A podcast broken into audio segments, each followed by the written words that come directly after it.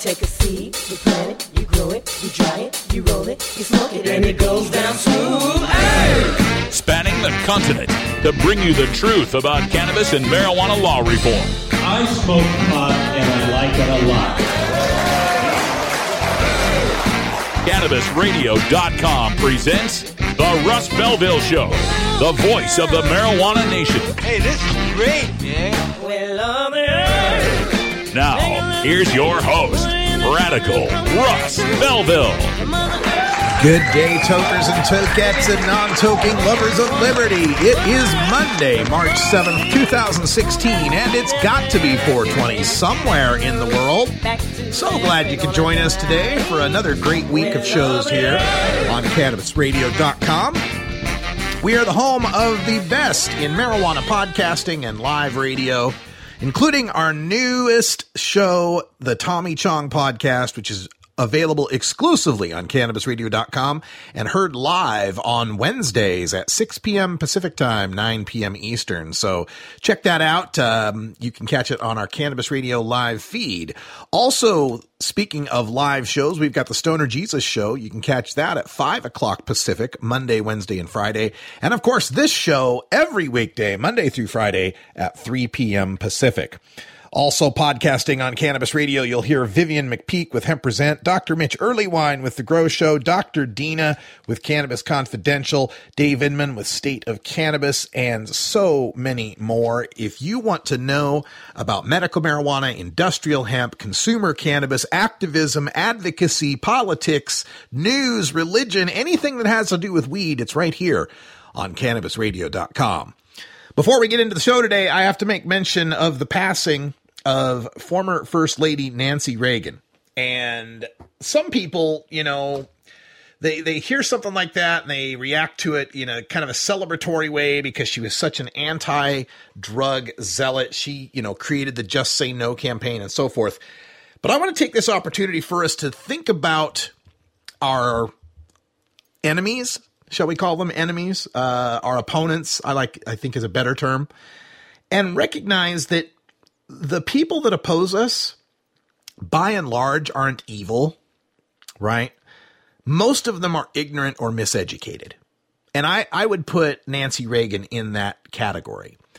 Her goal with Just Say No wasn't to make our lives miserable and to set the foundation for mass incarceration and so forth, or to enrich a bunch of companies or be part of some conspiracy to keep hemp down or anything like that. And I'm not saying those things don't exist. I'm just saying that someone like Nancy Reagan, I don't think she was that manipulative of a person. I think she was genuinely concerned about the problems with drugs and genuinely wanted to help kids. I really believe that. Now, she was completely misguided and absolutely wrong on how to help those kids. But I don't celebrate her death like she was some sort of evil witch or something like that. She, she, I don't think she knew better. Now, someone like Michelle Lenhart, the former D E A administrator, that's that's someone who knows better.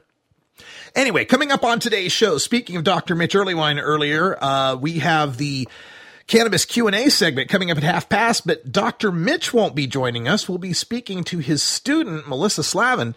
She'll be on the line, and she's revealing some of the data they've collected on cannabis use by middle-aged women undergoing menopause. And this is a subject that first got brought up years ago uh, when I was uh, doing NORML's show. And our good friend Lively Libra, also known as Lisa, she was bringing this question up often, and we thought it deserved some study. We finally got some study done, and we'll give you the results coming up at half past. Also on the show today, we'll take a look at the most recent cancellation of the Cannabis Cup, this time in Denver, and lament how much work we still have yet to do for legalization. We've got to look at Border Patrol seizures of cannabis since legalization. Guess, guess which direction those have gone. And more shenanigans as the banking industry puts the clamps to NORML for advocating legalization. It's all coming up on The Russ Belville Show.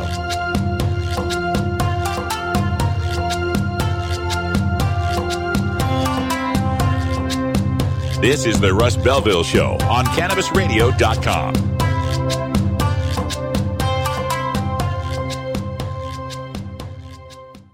Doctor Dabber, hurry. Its temperature is shooting past one thousand degrees Fahrenheit. It's burning up. I'm afraid for this little guy, it's just too late. What caused the problem? Only Doctor Dabber can maintain the perfect temperature for a smooth-tasting, slower burn. This standard vaporizer lost all of its health benefits, sending it up in smoke. So you're telling me that most vapor pens burn so hot they produce smoke, not vapor? Correct. Keep away from those standard vaporizer pens and turn to Doctor Dabber. Doctor's order. Less heat, more flavor. Growing green to generate more green. Hello to all you happy herbalizers, smiling trippy hippies, and everyone who believes in freedom and tolerance. This is The Grow Show, and I'm Kyle Kushman. From food to fuel, from remedy to resource. Welcome my guest, Ed Rosenthal, the guru of ganja. Let me ask you, right now I hear your lighter clicking. Are you smoking indoor, or are you smoking sun-grown? What am I smoking? I'm smoking concentrate. Way to get out of the answer there. So you're truly like the, the, the king, right? You just have, you just clap your hands and somebody brings you a bowl and you're all set, right? Mm, I wish that were the case. The Grow Show with Kyle Kushman, only on Cannabis Radio dot com. When you are starting up a medical cannabis business, you want a fired-up lawyer who understands the needs of cannabis consumers. The law office of Lauren Vasquez is your fired-up lawyer for the cannabis industry. Visit her website, fired up lawyer dot com, or call one eight five five M M J Laws for more information.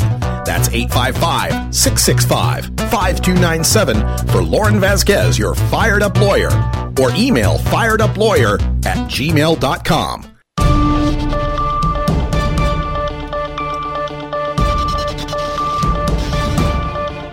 It's time for the Cannabis Radio News, covering the latest headlines in consumer cannabis, medical marijuana, and industrial hemp. Cannabis Radio News is now available exclusively at Cannabis Radio dot com. Now your marijuana headlines in four minutes and twenty seconds.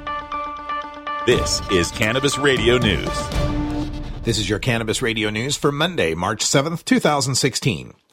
Governor Kate Brown has signed two bills that make key changes to Oregon's recreational marijuana program, including one that removes a two-year residency requirement that for marijuana licensees and another that aims to draw small medical growers into the regulated system.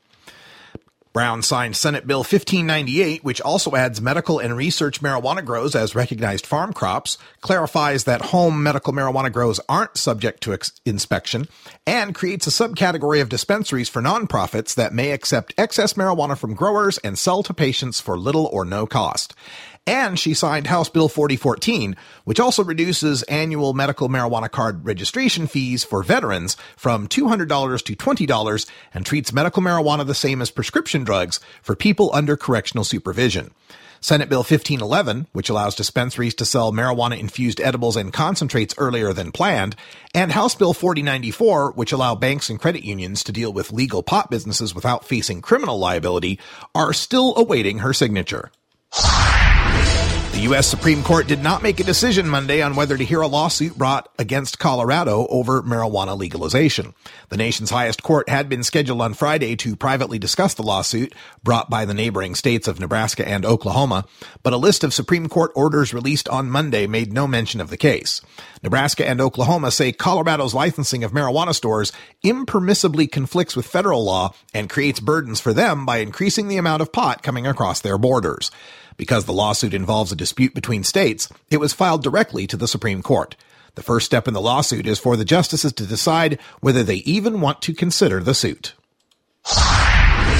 A trio of the state's major power brokers is opposed to the coming proposal to legalize marijuana in Massachusetts, saying it would be dangerous and expensive in an op-ed in the Boston Globe. Quote, "The question before us now is whether marijuana should be fully legal and widely available for commercial sale," write Governor Charlie Baker, Boston Mayor Marty Walsh, and Attorney General Maura Healey. "We think the answer is no," end quote. This November, Massachusetts residents will be able to vote on a ballot question that would regulate and tax the sale of marijuana for recreational purposes. They argue that legalizing marijuana makes it more likely for young people to use marijuana and that marijuana-related emergency room visits and marijuana-related traffic deaths increased in Colorado. Los Angeles Rams running back Trey Mason was subdued with a stun gun twice when he refused to cooperate with officers who are arresting him in South Florida for reckless driving and marijuana possession, police in Hollywood, Florida said Sunday. Mason refused orders to get out of his Porsche sports car Saturday afternoon after he was pulled over for going more than twice the speed limit in a thirty-five mile per hour zone along a beachside road, according to a police report released by the Hollywood Police Department. Mason refused to give the patrol officer his name or provide identification, and the officer smelled marijuana in the car. Mason is charged with resisting arrest without violence, reckless driving, possession of less than twenty grams of cannabis, and failure to register a vehicle. The manufacturing of industrial hemp for commercial purposes has been legalized in Virginia. Governor Terry McAuliffe signed the bill after it passed the General Assembly one hundred thirty-eight to nothing.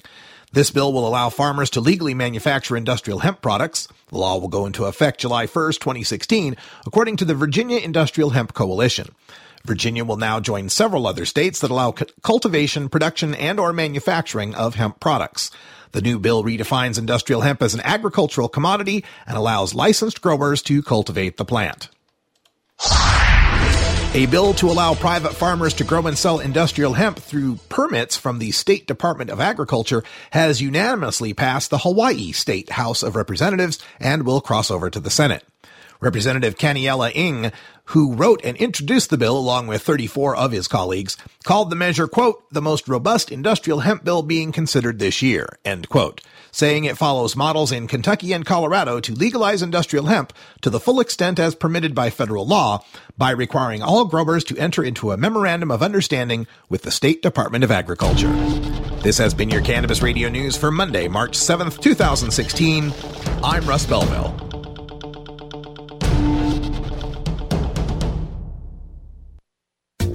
Ganjapreneur dot com, your guide to the cannabis business world. Ganjapreneur dot com is a comprehensive resource for cannabis professionals and entrepreneurs.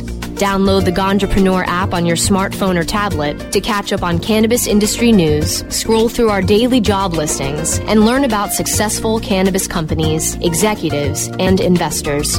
Ganjapreneur dot com, helping Ganjapreneurs grow. You're not high. You're listening to the Russ Belville Show on Cannabis Radio dot com. And if standing for the Constitution make you a wacko bird, then I am a very, very proud wacko bird. Okay. Maybe you're high, too.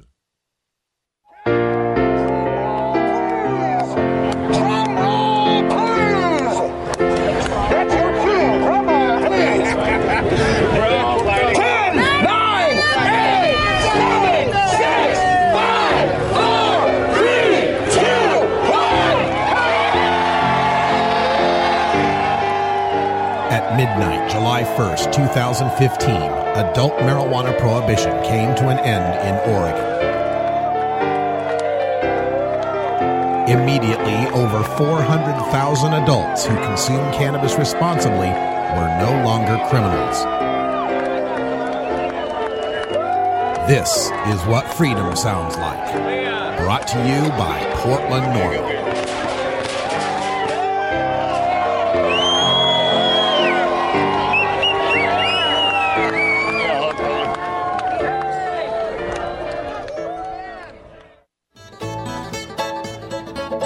Are you playing an acoustic guitar but want to be louder without an amp? Try a resonator guitar. The Fingerboard Extension has National Resophonic and other resonators, square necks and round necks. Stop by the Fingerboard Extension, downtown Corvallis at one twenty Northwest second Street today, or check out its inventory on the web at fingerboard extension dot com. Go wild hog in the woods.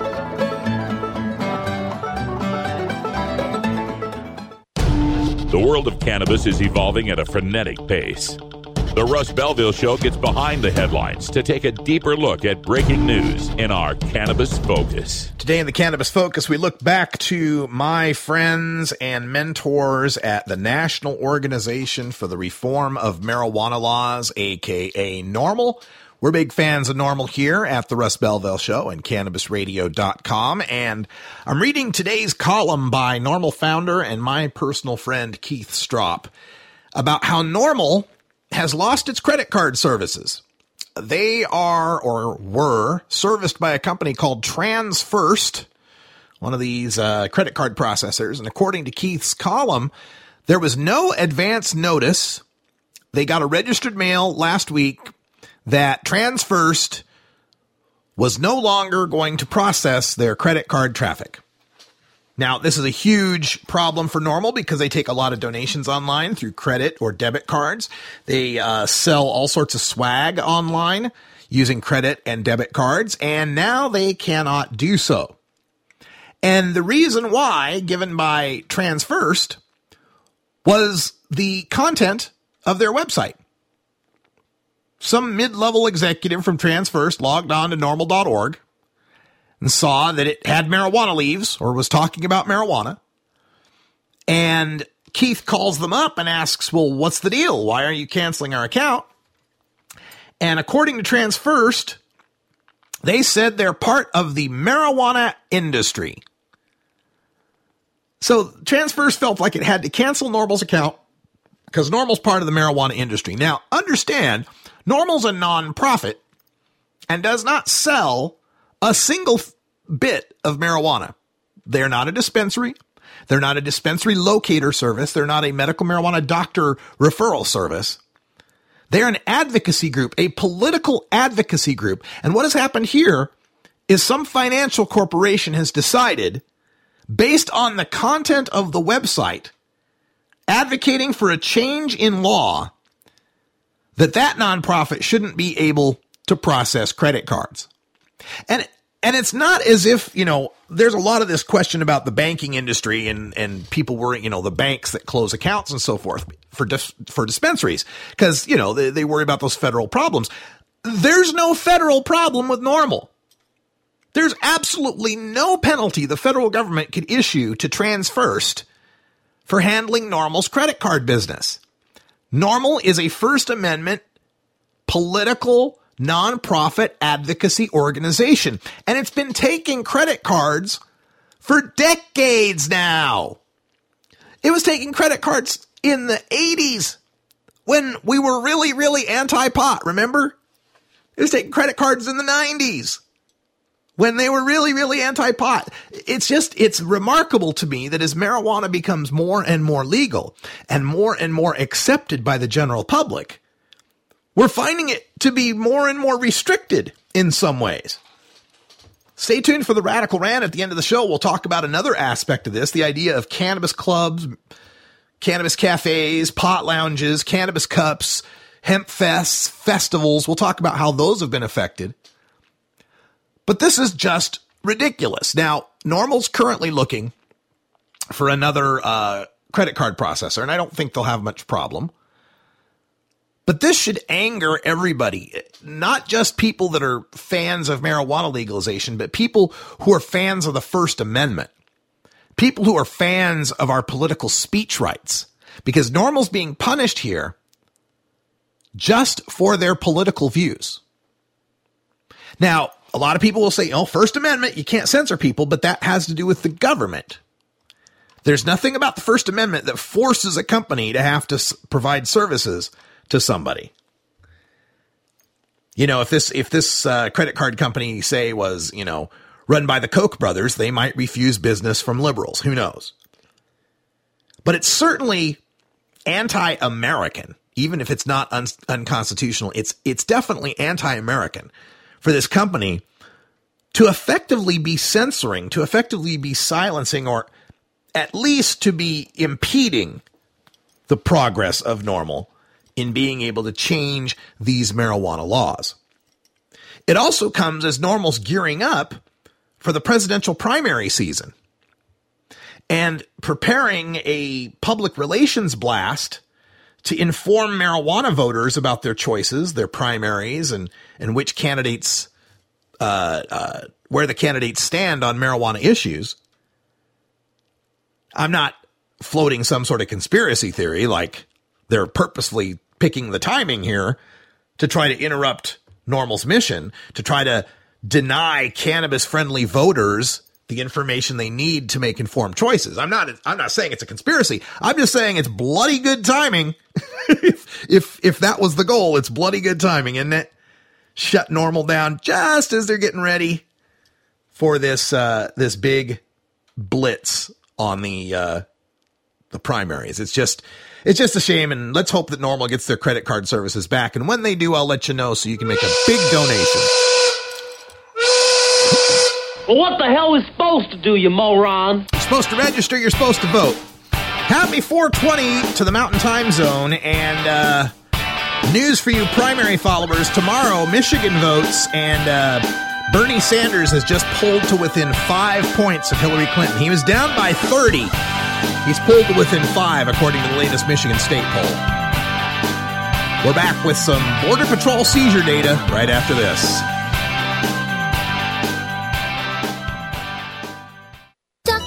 Hurry, its temperature is shooting past one thousand degrees Fahrenheit. It's burning up. I'm afraid for this little guy, it's just too late. What caused the problem? Only Doctor Dabber can maintain the perfect temperature for a smooth-tasting, slower burn. This standard vaporizer lost all of its health benefits, sending it up in smoke. So you're telling me that most vapor pens burn so hot they produce smoke, not vapor? Correct. Keep away from those standard vaporizer pens and turn to Doctor Dabber. Doctor's orders. Less heat, more flavor. Get the latest updates on the Russ Belville Show by following Radical Russ on Twitter and liking the Russ Belville Show on Facebook. Educator, author, and advocate Doctor Mitch Earlywine is here to tackle the burning issues. And I'm here to clear up the myths about cannabis and burn them away with science. Cannabis Radio dot com presents a no-holds-barred platform that seeks to redefine and revolutionize the entire scope of the cannabis culture while opening the door for more to join the cannabis crusade. Doctor Kevin Hill. You can't ignore the fact that, like alcohol, most people who use don't have a problem. So I think that you need to think about policy in that way while educating people properly about marijuana. I think that's the way to go. Burning Issues, only on Cannabis Radio dot com. New beginner guitars and banjos are often constructed much better than ones built before your time. Why struggle? Get a new instrument or fix the old one. The trusted professionals at the Fingerboard Extension will evaluate your instrument for free. Repairs are priced for people who work for a living. Stop by the Fingerboard Extension downtown Corvallis at one twenty Northwest second Street today, or check out its inventory on the web at fingerboard extension dot com.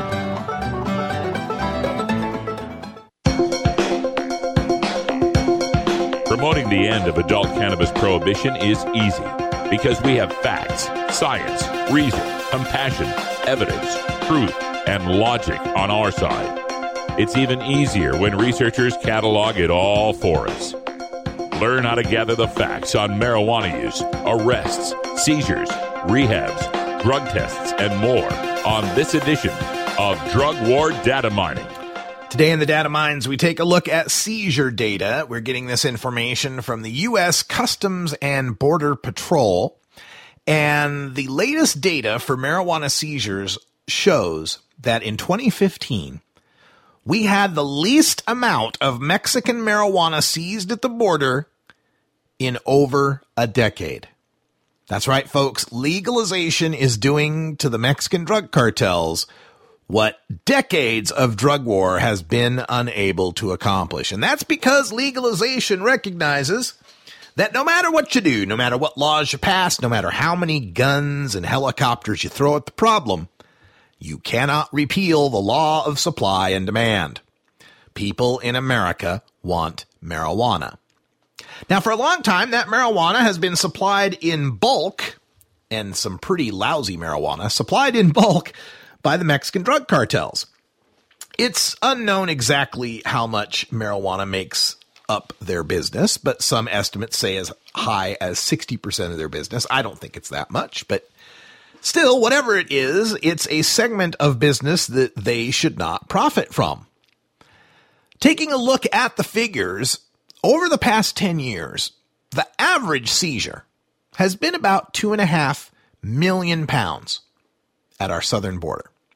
Going back to two thousand six, it was about two point two five million. two thousand seven, about three point two five million. two thousand eight, about two point seven five. two thousand nine was the highest year on record for the past ten years anyway, at about three point seven five million pounds of marijuana.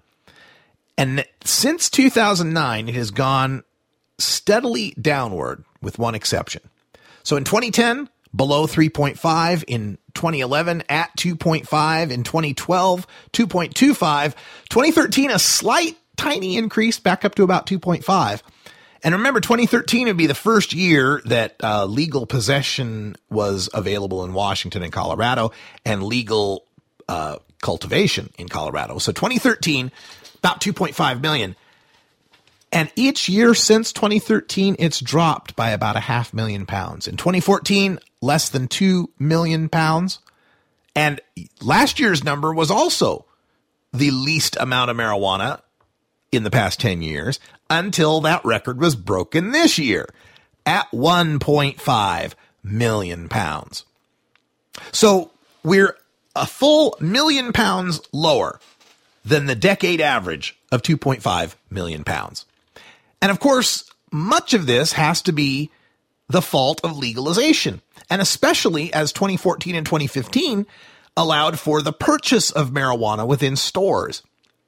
That's just in Washington and Colorado, folks, that has caused this massive drop. Part of that also is because the massive drop in, uh, in uh, seizures is related to the massive increase in production in America, whether it is in the legal states or not. But the legal states also lead to a decrease in the price. And the lower the price, the less the Mexican cartels can compete as well. According to a Mexican marijuana grower on N P R back in December twenty fourteen, he says, two or three years ago, a kilo of marijuana was worth sixty to ninety dollars, but now they're paying thirty to forty a kilo. So for the farmer in Mexico, he's getting half what he used to get for his crops. And he says, quote, if the U S continues to legalize pot, they'll run us into the ground, end quote. And it's not just the price of marijuana, it's the quality of marijuana as well. Nobody wants to buy the Mexican dirtweed anymore. The marijuana being produced in the United States is far better. And it brings into question also our U S Customs and Border Patrol and how much of their workload is based on seizing marijuana. I've got a report here from the Center for Investigative Reporting that shows that four out of five Border Patrol drug busts involve U S citizens. You know that, uh, what was it, Steve King, the representative from Iowa, who said, you know, the Mexicans are bringing the marijuana across the border and they got calves the size of cantaloupes because they're hauling these, you know, huge bales of weed. It just ain't so.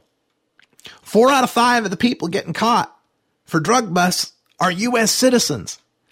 Overall immigration from Mexico is at a negative now. More people are leaving the United States going to Mexico than Mexicans are coming into the United States. And we continue to see the overall amount of marijuana being seized drop year after year. It's also something of note that the U S Border Patrol has the jurisdiction to operate within one hundred miles of the U S border. And that counts not just the southern border with Mexico, not just the northern border with Canada, but also our coastlines on the East Coast, the West Coast, and the Gulf Coast. It also counts the, the coastlines around Alaska, and of course, all of Hawaii, because all of Hawaii is within one hundred miles of, the, of its coast. Because of this one hundred mile jurisdiction, and because of the fact that so many of our largest cities, nine out of ten of them, are within one hundred miles of the coast, it makes it so that two-thirds of the United States population lives within this one hundred mile zone where the Border Patrol is allowed to operate freely. And not just setting up permanent roadblocks where they can stop you without cause and search you without cause, but they can also set up temporary traveling sorts of roadblocks. And again, we're talking about a federal police force that does not have to obey the Fourth Amendment when they're searching you because it's supposedly for homeland security and protecting our border. Learn more about the Border Patrol, folks. All right, we're going to take a break. Learn more about women, menopause, and cannabis when we come back. This is the Russ Belville Show on Cannabis Radio dot com.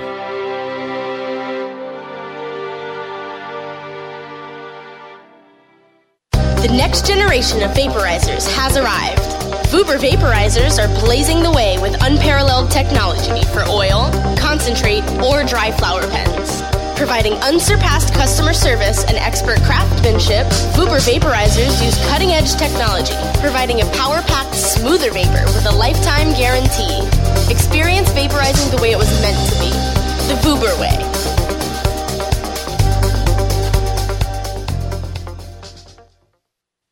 This is the Russ Belville Show, annoying Kevin Sabat since two thousand twelve. Tokers, there's no good reason to get your dog stoned. While it might not harm them physically, imagine being a dog who already begs for treats all day, and then imagine that dog having the munchies. Not cool. Don't want to spend money on a night out, but don't know what to do other than watching T V or playing video games? Consider playing guitar, bass, banjo, or mandolin. The instrument will give you hours of entertainment with friends with minimal expense. Stop by the Fingerboard Extension, downtown Corvallis at one twenty Northwest second Street today, or check out its inventory on the web at fingerboard extension dot com.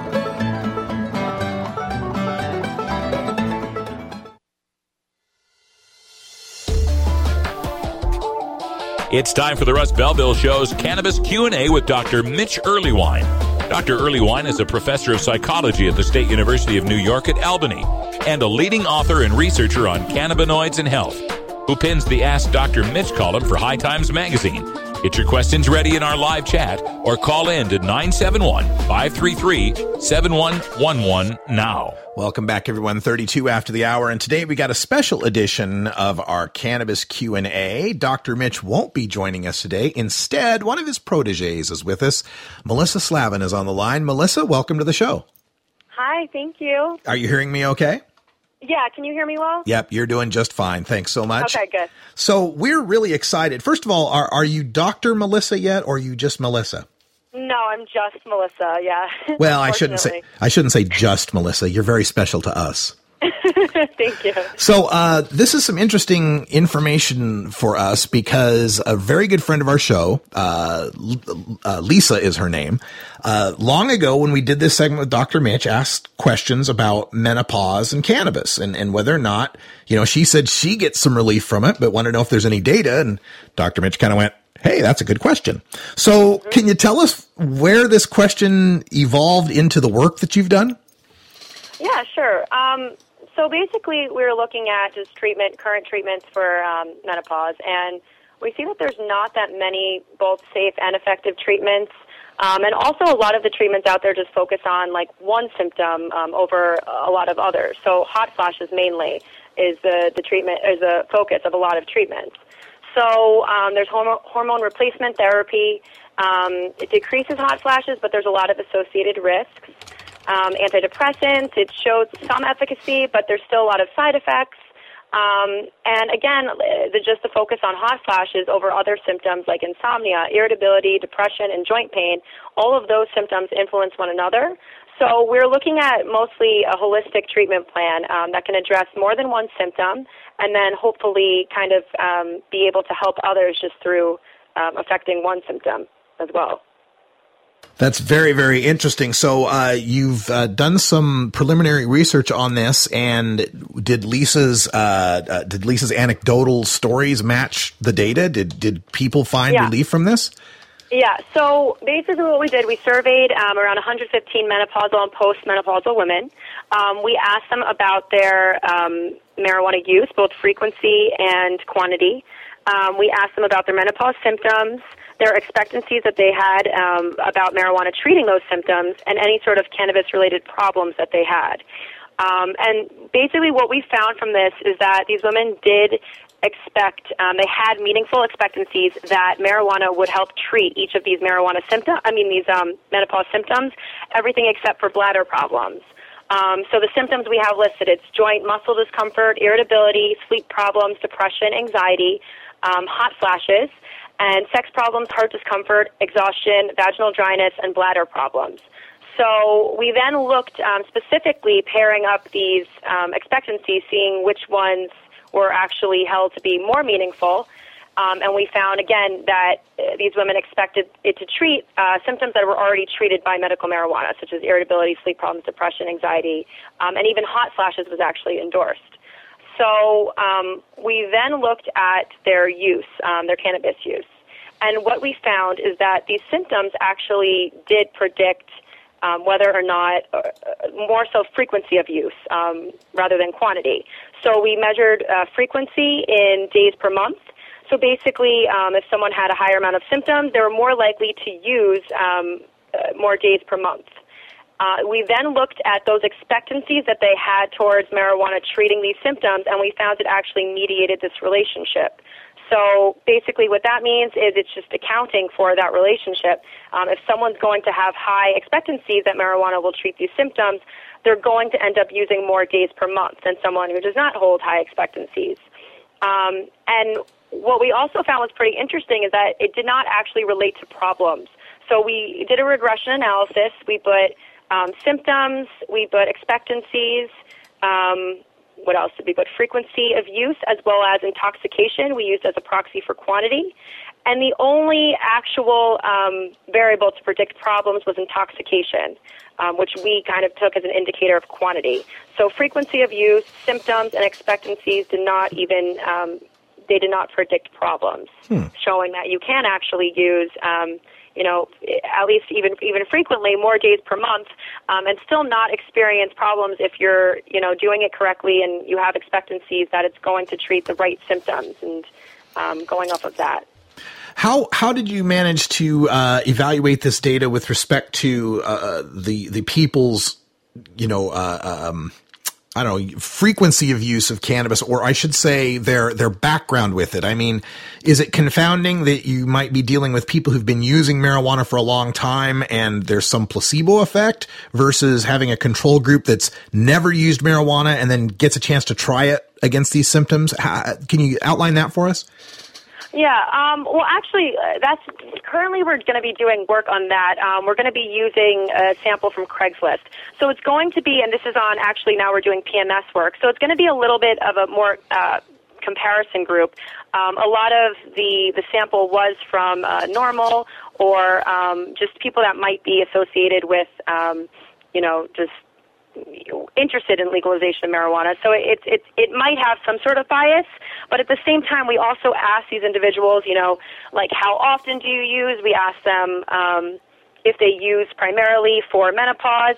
So we kind of took a lot of factors into account to see that it was varied enough. Um, but again, we, we're going to continue the research with other samples just to kind of verify that.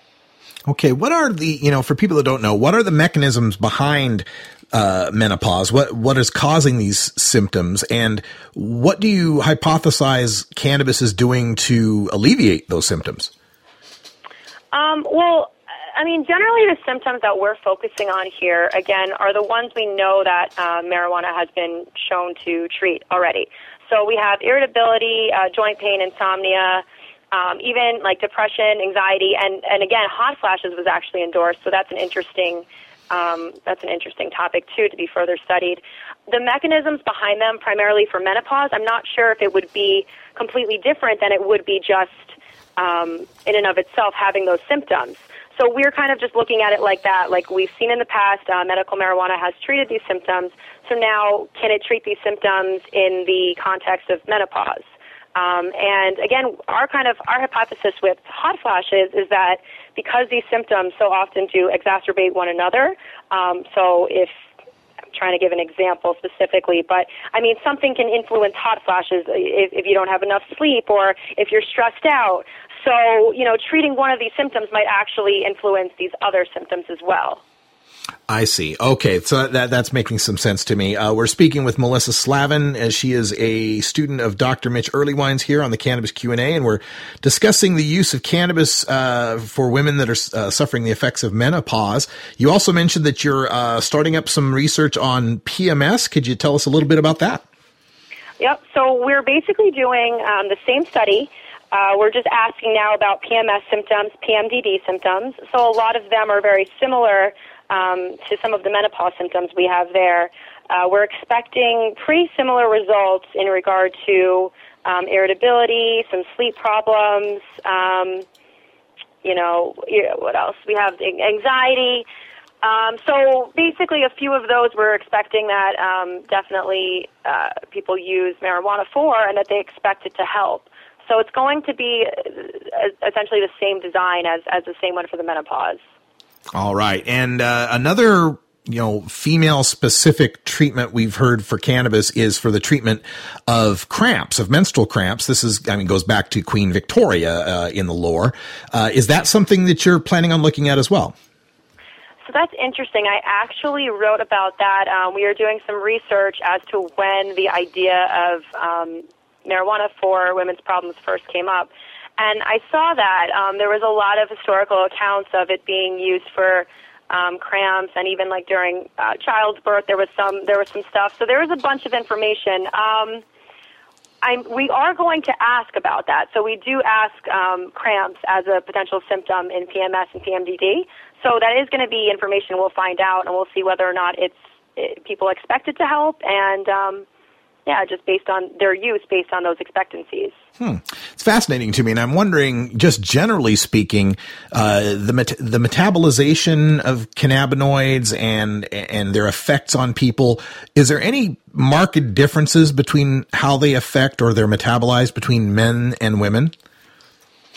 So that I'm not entirely sure about, so I don't want to speak of just yet, but it's definitely going to be something that um, will be noted in, you know, in the next study for sure, because I mean it, it is something, and we're going to be doing a whole literature review for um, marijuana for a bunch of different um, women's um, issues, so not just even P M S, like we were thinking um, endometriosis and things like that, so it would be interesting to know whether or not it is metabolized differently.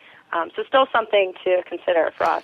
Yeah, another uh, another thing yeah, when it comes to cannabis and women's issues here in the state of Oregon, uh, our dispensaries have to issue a, a little warning, a piece of paper that says it may be bad for breastfeeding or for uh, the fetus uh, in utero. Any any desire to look at that data and include that in your next round as well? Yeah, definitely. I think that's a really good um, area to include. So I, I will be doing that for sure. Well, that's excellent. And, and I'm sure people will have plenty of questions about this and, and maybe even want to contribute their own uh, anecdotal information. Do you have any contact information you'd like to give out if people want to help out? Yeah, sure. Um, I can give my specific um, email address, or I can give generally just uh, the study email address. So it's it's both Mitch um, and mine. So I could, I could probably do that. It would be uh, four twenty research at gmail dot com. Okay, four twenty research at gmail dot com. Our listeners know that as the as the Doctor Mitch uh, email address, so they should yeah, be familiar. Yeah, and I mean, I can give mine specifically, too. I don't know if, sure. if you want that. Yeah, okay. Go ahead. So mine is M N, and then S L A V I N at gmail dot com, Melissa. Okay, M N Slavin at gmail dot com? Yep. Fantastic. And uh, is this uh, uh, the first major bit of work that you've been uh, in charge of in your career? Um, yeah, with uh, especially with medical marijuana, it has been. I've done some work um, with addictive behaviors and like looking at gambling and um, more so behaviors, and, and that that really interested me. And so I think this line of research is kind of um, it's interesting because it's obviously, you know, a substance, but it's something in which there shouldn't necessarily be that addictive component in the same way um, as other substances. So it's kind of like an interesting Um, border between those two lines of research. I completely agree. Well, Melissa, thank you for joining us on the show, filling in Doctor Mitch's uh, enormous shoes, uh, metaphorically speaking. And uh, good luck on the future research. We'll look forward to uh, breaking the news on that when you get some more data in. Okay, thank you so much. All right, Melissa, thank you. All right, bye. Stay tuned, folks. We've got a radical rant coming up. They've canceled the four twenty Cannabis Cup for Denver. Geez, where can you have a Cannabis Cup these days? Seattle, Portland, Denver? Nope, nope, and nope.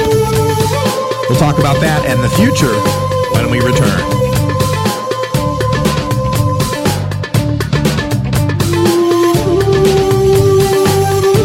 is The Russ Belville Show on Cannabis Radio dot com.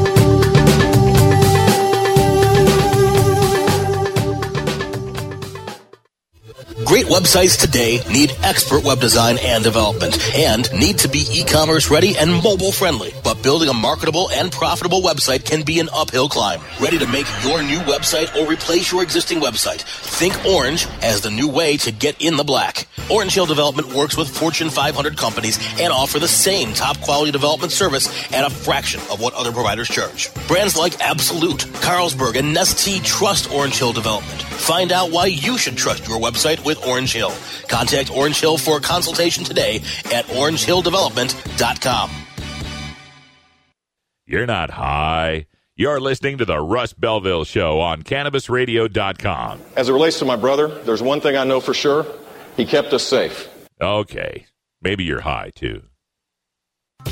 Doc Rob, the concierge for better living. Cannabis is just one of the many great plants that we have on this planet called Earth that we can use consciously and, and intelligently to improve our well-being. Take a real, raw, inside look at healthier living while sharing great ideas and improvements for a better quality of life. Learning to live and live well is a lifelong process. This is a journey. It could be, you could be eighty years old or eight years old. You can still learn something that's going to make tomorrow a little bit healthier, a little bit easier, a little bit happier, a little bit better. The Concierge for Better Living with Doc Rob. Only on Cannabis Radio dot com. Coming soon to a city near you, Cannabis Finance Boot Camp. Get all your cannabis accounting, legal, and compliance questions answered by their knowledgeable panel of industry experts who want to help your cannabusiness boom. Whether you're a grower, dispensary operator, or a newcomer to the field, your cannabusiness needs Cannabis Finance Boot Camp. For information on upcoming events, visit Cannabis Finance Boot Camp dot com.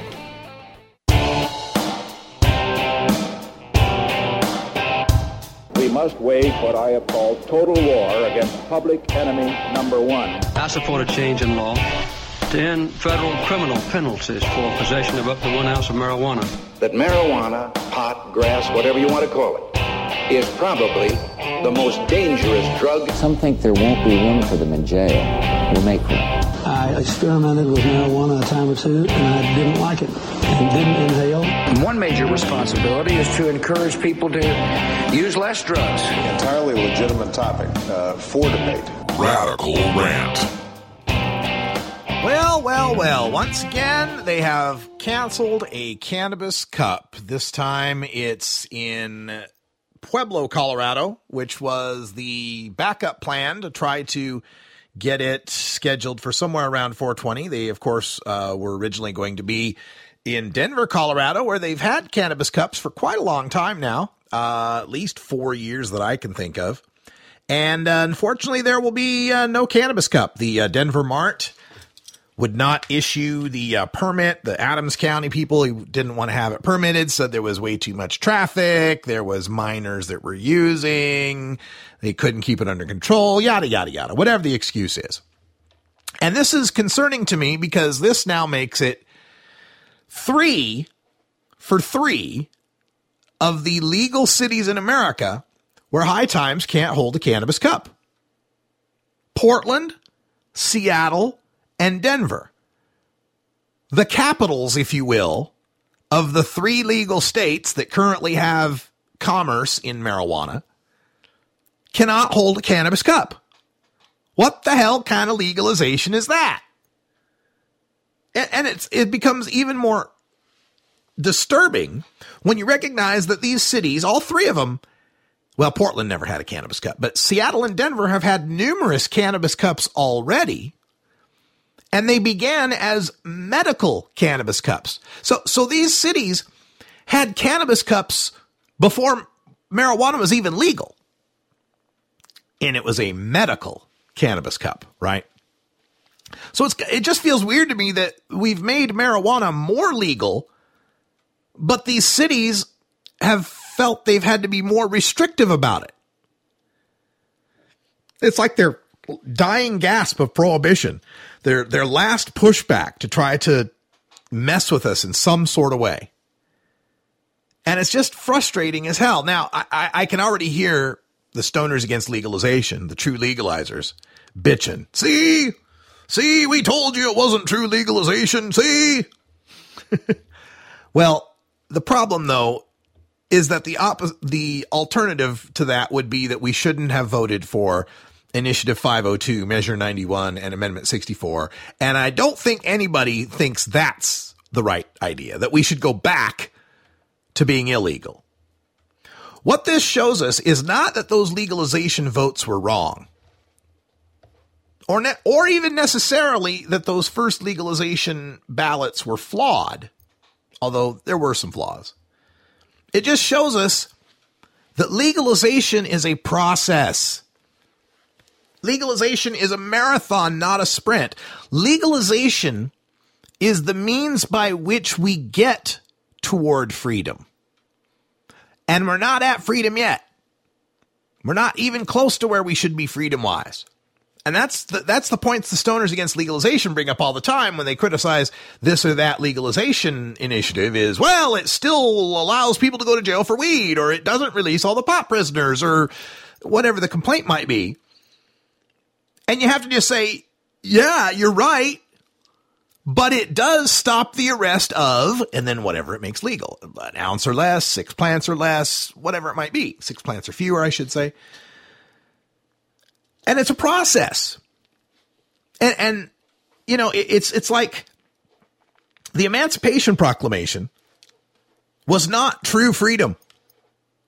In eighteen sixty-three, when Lincoln emancipated the Africans who were being held as slaves, it did not equal freedom. There was still one hundred years or so where the freed slaves couldn't vote, had poll taxes levied against them, couldn't hold certain jobs, had to sit in the back of the bus, had to use a different water fountain. That wasn't freedom. Hell, the right for black and white people to marry each other in all fifty states didn't happen until nineteen sixty-seven. I was a fetus in nineteen sixty-seven when, when Loving v. Virginia was uh, heard by the Supreme Court. So, I mean, that's a long time. That's a long span between freedom from slavery and freedom to marry. Okay? And that doesn't mean that you reject the Emancipation Proclamation in eighteen sixty-three, especially if you're one of the slaves. Can you imagine one of the slaves saying, uh, yeah, yeah, Mister Lincoln, it's all great. You want to free the slaves and all, but can we marry white women? No. Well, take it back. That's not true freedom. That would be ridiculous and tragic, wouldn't it? So no, it's not that we legalize the wrong way. No matter how we legalize, there'd be something to fix, is my point. And as these legalization initiatives go on and on, they get better and better. We're, we're seeing uh, the, the latest ones include cannabis cafes and pot lounges and ways of licensing public sort of events. In fact, by twenty seventeen, it might be Portland, Seattle, and Denver being the only places in legal states where you can't hold a cannabis cup. It's it's confusing how this happened. Let me break it down. So Seattle, they couldn't hold the cannabis cup in Seattle because the state passed a law. After the legalization law passed, they passed another law felonizing cannabis clubs.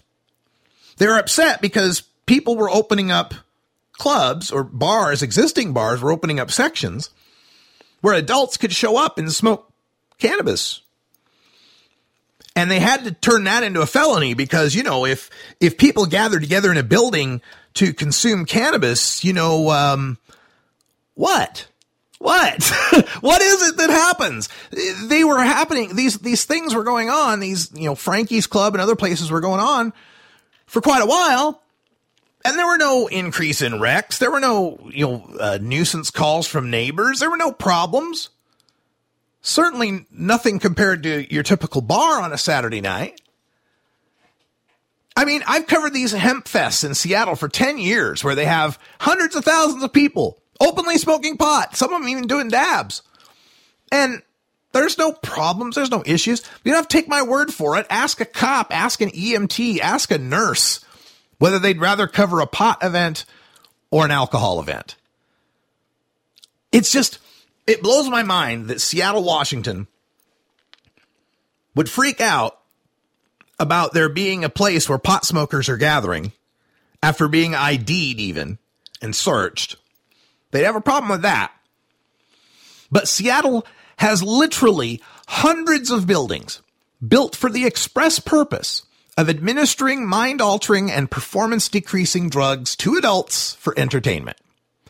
These buildings have parking lots for the express purpose of storing the vehicles of those adults while they alter their minds and decrease their performance with drugs inside the drug building.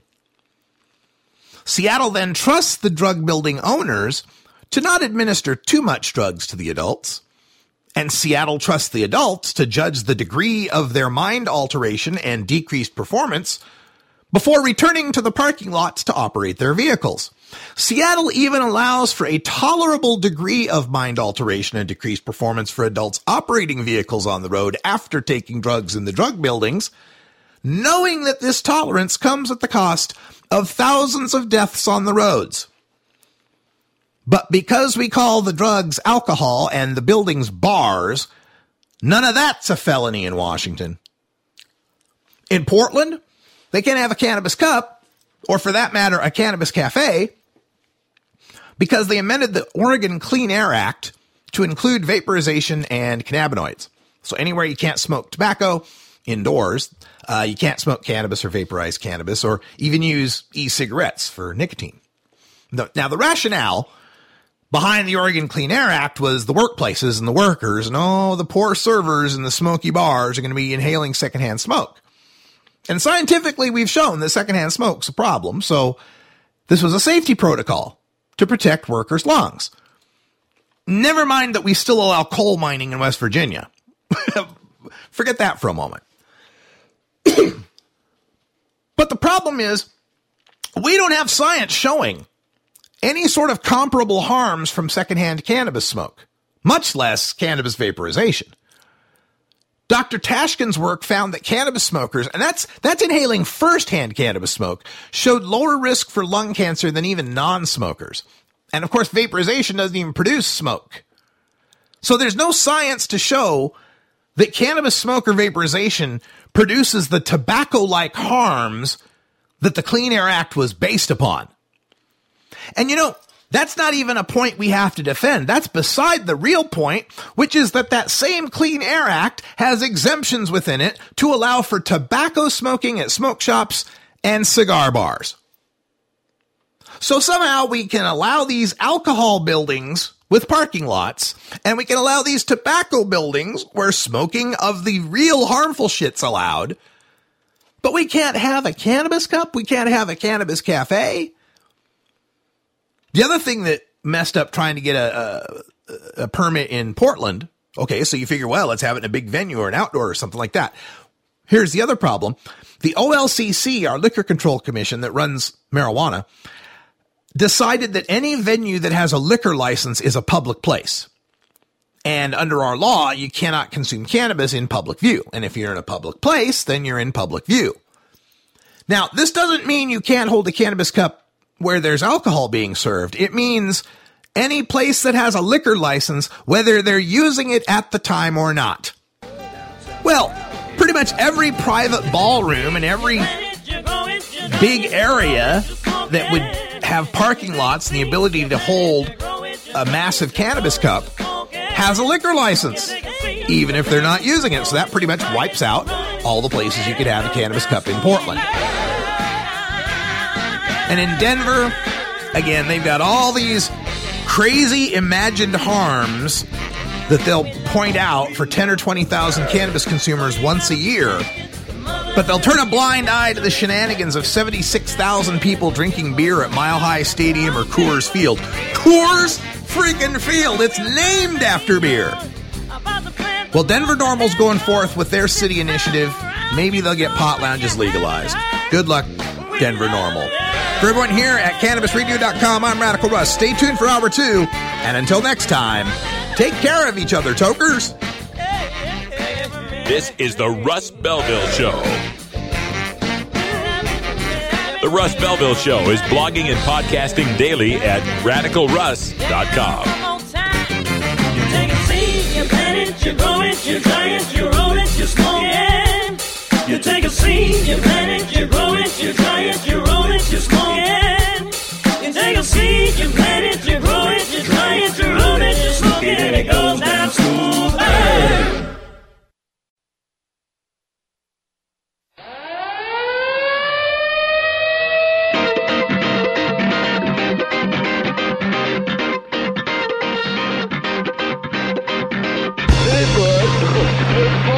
It's time for Toker Talk Radio, the voice of the marijuana nation. What are you people?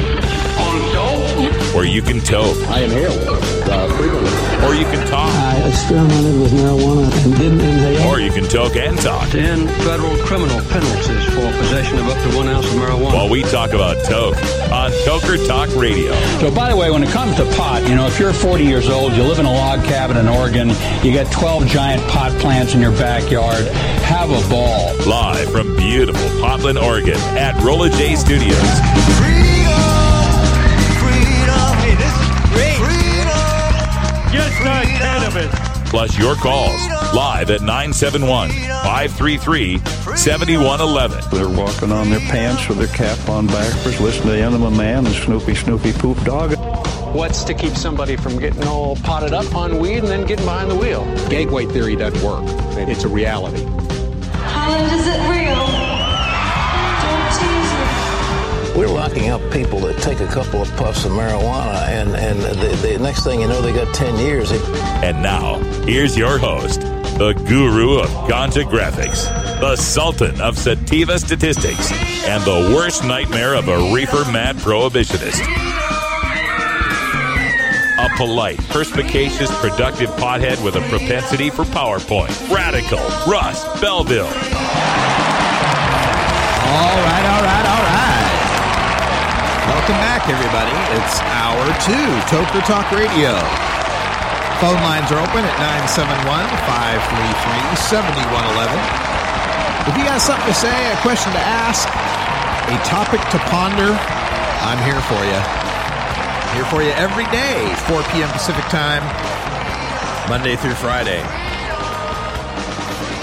And I'm serious about that phone line, nine seven one, five three three, seven one one one, because I get people that disagree with me, and it's fascinating to me. I get them that they disagree with me online, and some of them, I even see them at events, and they want to challenge me. You're wrong. You're wrong about, you know, whatever. You should have so-and-so on the show. You should have me on your show to show you how wrong you are. Okay. You're invited. Monday through Friday, four p.m. Pacific time, nine seven one, five three three, seven one one one. And we have a, a, a policy on the show. Your first two minutes are completely uninterrupted. I'll give you the first two. Make a case in two. And generally, if you're making sense and you're not, you know, calling people names and stuff, I'll let you just keep going on, because it's something I call the jam session principle. Got to realize, folks, I, I come to this gig from being a club musician. I played music in bars for years to pay rent, uh, among other things. Did computer work too, but a lot of music playing, played bass, sang. And um, hosted a lot of jam sessions. I did at these blues jam sessions a, a lot. And it was always fun. I always loved playing the jam session gig, because you played, you know, generally in, in club music, you play four sets or five sets, you know, four or five hours, right? And you get paid fifty to a hundred bucks, depending on what it is, right? Well, for the jam session, you also did the same gig, right? You have your band, you play your four or five sets, and you get paid whatever you get paid, right? But if you're the bass player and the bass players are showing up to jam, well, they get up their basses and they play, and you sit there in the crowd and you're still getting paid. It's it's pretty nice gig running the jam session. You know, sometimes you have to suffer through a couple players that aren't so good, but and then sometimes you got to suffer through a couple players that kick your ass. It can go either way. But it didn't matter because you're getting paid, right? Well, that's my attitude toward call-ins, right? You want to call in and talk for five minutes about the Jack Herrer initiative? Call in. I'll let you talk. I'm not a mean guy. I come off mean, maybe. I, I think sometimes people are afraid to call me because, you know, I go off in rant mode against, you know, a Kevin Sabet or, you know, somebody who's full of reefer madness or whatever, and they think they're going to get attacked, and I'm not going to attack you. I'm interested. When people disagree with me, I think it's fascinating, right? Because I usually study my stuff pretty well. I usually look stuff up. You know me. I usually look stuff up and try to have a very cogent, well-formed, logically supported opinion. I argue with myself a lot before I say some of these things. Like, I try to tear down my own arguments, my own arguments before I throw them out there. So when I've gone to all that work and I've come to a position and then I find someone who disagrees, disagrees with me greatly, it's like, well, either they know something I don't know, or they analyzed it in a way I didn't analyze it, or they've got a perspective that I lack. Tell me more. I'd like to hear it. I'd like to know more. I can only benefit by gaining more information. Anyway, we're going to take a break. We'll talk more about the news of the day, including a suggestion from our chat room about protesting Oktoberfest. Interesting thought. We'll get back to it right after this. This is the Russ Belville Show on Cannabis Radio dot com.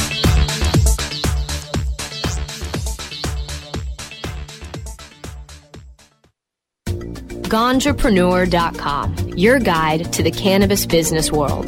Ganjapreneur dot com is a comprehensive resource for cannabis professionals and entrepreneurs. Download the Ganjapreneur app on your smartphone or tablet to catch up on cannabis industry news, scroll through our daily job listings, and learn about successful cannabis companies, executives, and investors. Ganjapreneur dot com, helping Ganjapreneurs grow. You're not high. You're listening to the Russ Belville Show on Cannabis Radio dot com. We need to build a wall. Okay. Maybe you're high, too.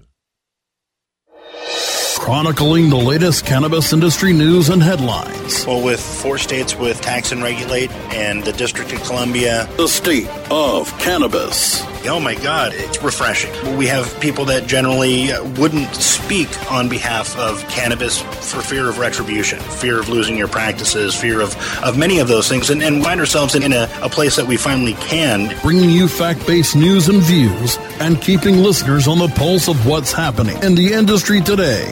The State of Cannabis. On demand anytime, only on Cannabis Radio dot com. The Fingerboard Extension has fretted instruments to enhance your creativity. It has new and used guitars and banjos from beginning to high class. The Fingerboard Extension has national resophonic, Husson Dalton, Larrabee, Heritage and Recording King guitars, and Mike Ramsey, Wildwood, Gold Tone, and Recording King banjos. The Fingerboard Extension also has drum stuff, used gear, and parts. Stop by the Fingerboard Extension, downtown Corvallis, Oregon at one twenty Northwest second, or check out the inventory on the web at fingerboard extension dot com and reverb dot com.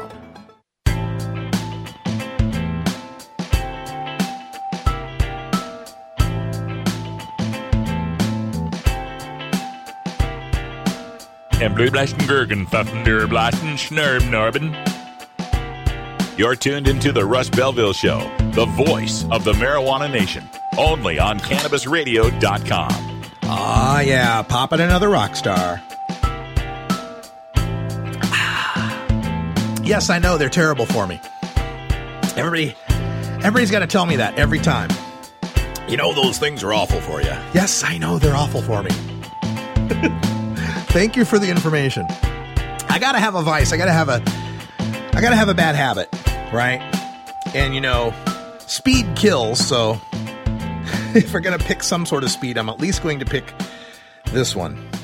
Uh, anyway, welcome back to the show. Radical Russ here. Beautiful legal potland, Oregon. Rolla J Studios. And uh, we were talking in the last hour about how these cannabis cups have been canceled in Portland, Seattle, and now Denver. It's like, damn, man, we legalized pot. You'd think now that we legalize pot, we should be able to have cannabis cups, but in different ways in each of these bureaucracies, from the city level to the county level and to the states themselves, they have thwarted our efforts to have cannabis cups, and it just boggles the mind. because we have so many alcohol-fueled events in this country. We got football games with the tailgating, right? Think of your typical Sunday morning tailgate at Mile High Stadium, because I'm not saying Sports Authority Field. Screw that. Mile High Stadium. And all these people tailgating and grilling and drinking and drinking and drinking. And you think anybody's out there checking I Ds or making sure that eighteen, nineteen-year-olds aren't drinking? No. And we know that all this drinking is going to lead people, some of them, to drive when they shouldn't be driving. We know it's going to lead to fights. We know it's going to lead to puking on people's shoes. We accept this. We accept it for just being normal. That's just society, you know. That's a good day at the game. You know, some people get out of line, but not most people. And that's true. Most people handle their booze just fine. They're, they have a decent relationship with alcohol. No problems with it. Most people do. And then we have these Oktoberfests, right? These big outdoor festivals. We have these big outdoor festivals. We make sure that the kids don't get in by, by putting little paper wristbands around people's wrists and having little roped off areas, right? That's, that's our security against children being able to access the most addictive and harmful drug on the menu. That's our security. That's how much we're worried about booze. We could have, in uh, Portland, we have a thing called the Waterfront Blues Festival, fourth of July weekend. Four days in a row, takes over the entire Waterfront Park, which is this gorgeous bowl-like uh, amphithe- natural amphitheater that, that abuts the uh, Willamette River. It's just amazing. one hundred thousand people there on the waterfront. Beer, beer, beer, beer, beer, beer, beer. Everywhere you could get it. And children, it's, it builds a family event. Take your family to the waterfront. Have your kids out in the sun, drink a bunch of beer, enjoy some great blues. So John Thomas in our chat room says it's time for us to start, you know, uh, protesting these uh, these events. And here's the thing. Back when in twenty twelve, when we were going around trying to get marijuana legalized with Measure eighty, uh, Marijuana Policy Project put up a billboard Uh, in downtown Portland, and it was the beer, wine, safer thing, right? Where it had the picture of a beer, a picture of a glass of wine, then a picture of a pot leaf with safer underneath of it. And it actually ruffled some feathers amongst our alcohol people here, because Portland's got a really, they've got an alcohol community, right? We often say the cannabis community.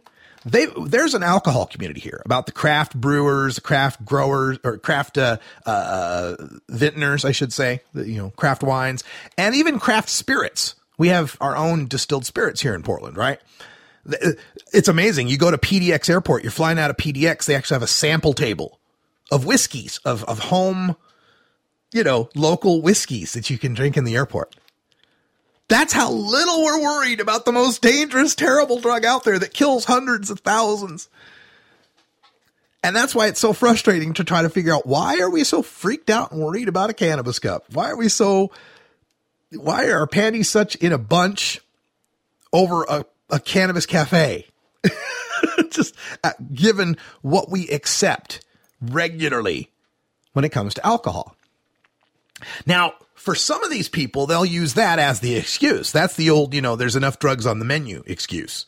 Well, alcohol's already causing wrecks and violence and terrible things, so why add another drug? We, we're just barely keeping it down as it is with alcohol. We're barely just being able to cope with that. Why add another drug to the menu? And, of course, the counterargument is that is, A, there's no adding to the menu. Pot's here. It's always been here. But B, when you add more choices to the menu, people will choose one over the other.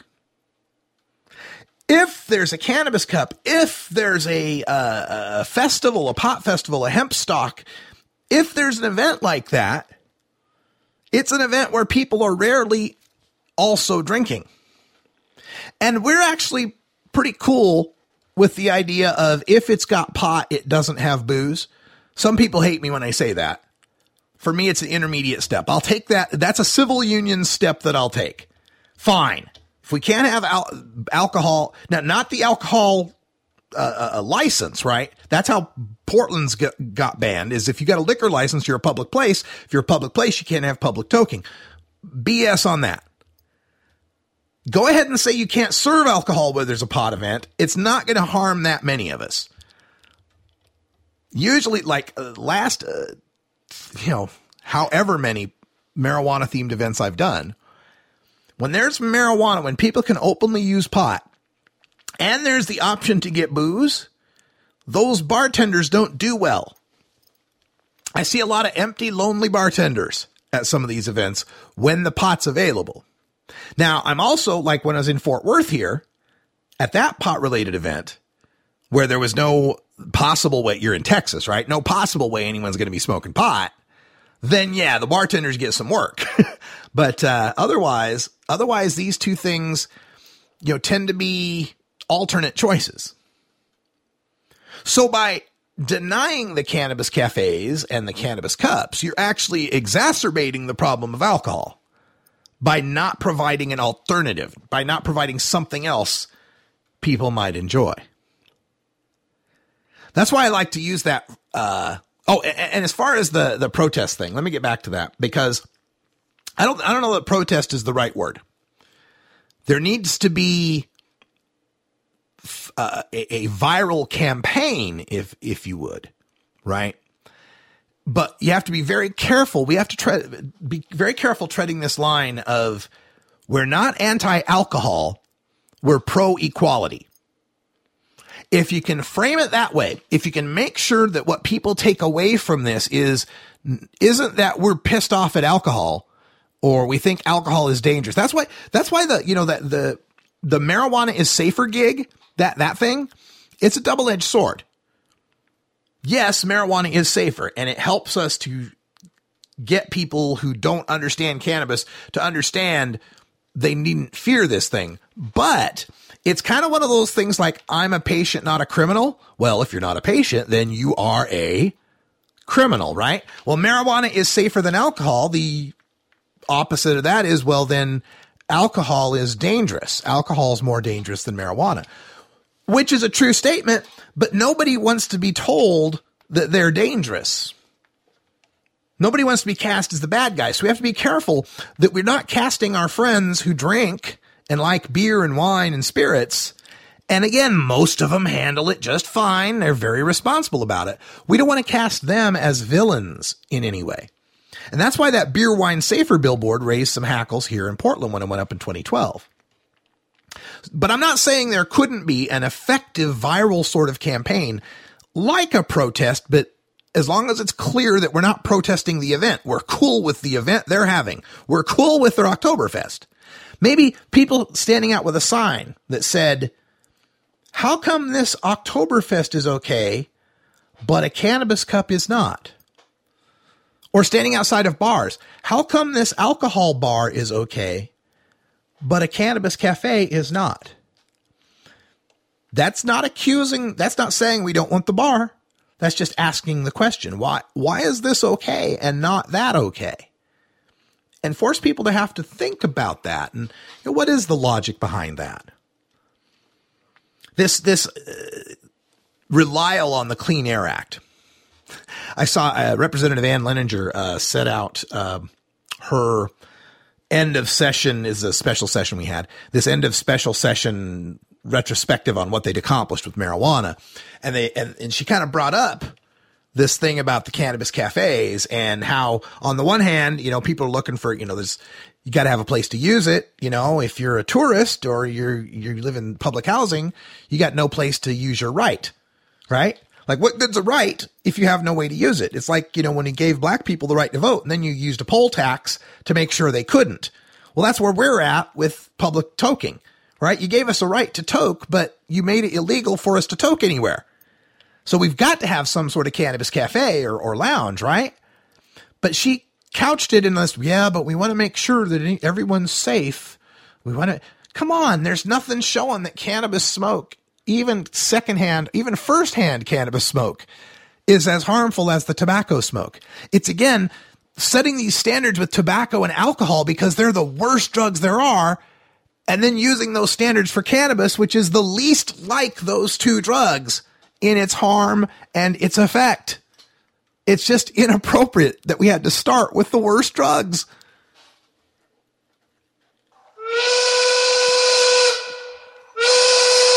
From now on, you will speak only when spoken to. Sir, yes, sir. All right, folks, it's four twenty here in Portland, Oregon. I got my strong silicone bong, and I've got, what did I get? I got something in Astoria. It's, uh, oh, some Bruce Banner. We got some Bruce Banner, forty percent indica, sixty percent sativa, twenty-eight point seven percent T H C, one hundred percent legal.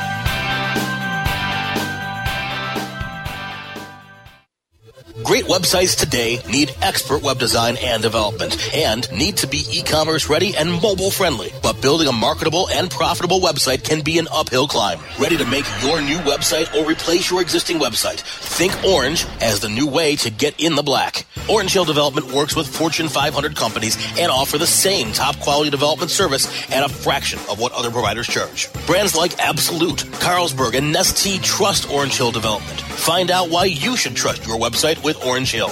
Contact Orange Hill for a consultation today at orange hill development dot com. The Russ Belville Show. Chat is for friends eighteen and older. We expect our chat to be civil, mature, and free from excessive profanity. If you don't like these rules, there are approximately six billion other chat rooms with lower standards that you can visit. NORML stands for Responsible Adult Cannabis Use. If cannabis use is causing problems in your life, consider taking a break or seeking medical assistance. Consider ceasing cannabis use if you have a family history of mental illness. Don't drive or operate heavy machinery while impaired by cannabis use.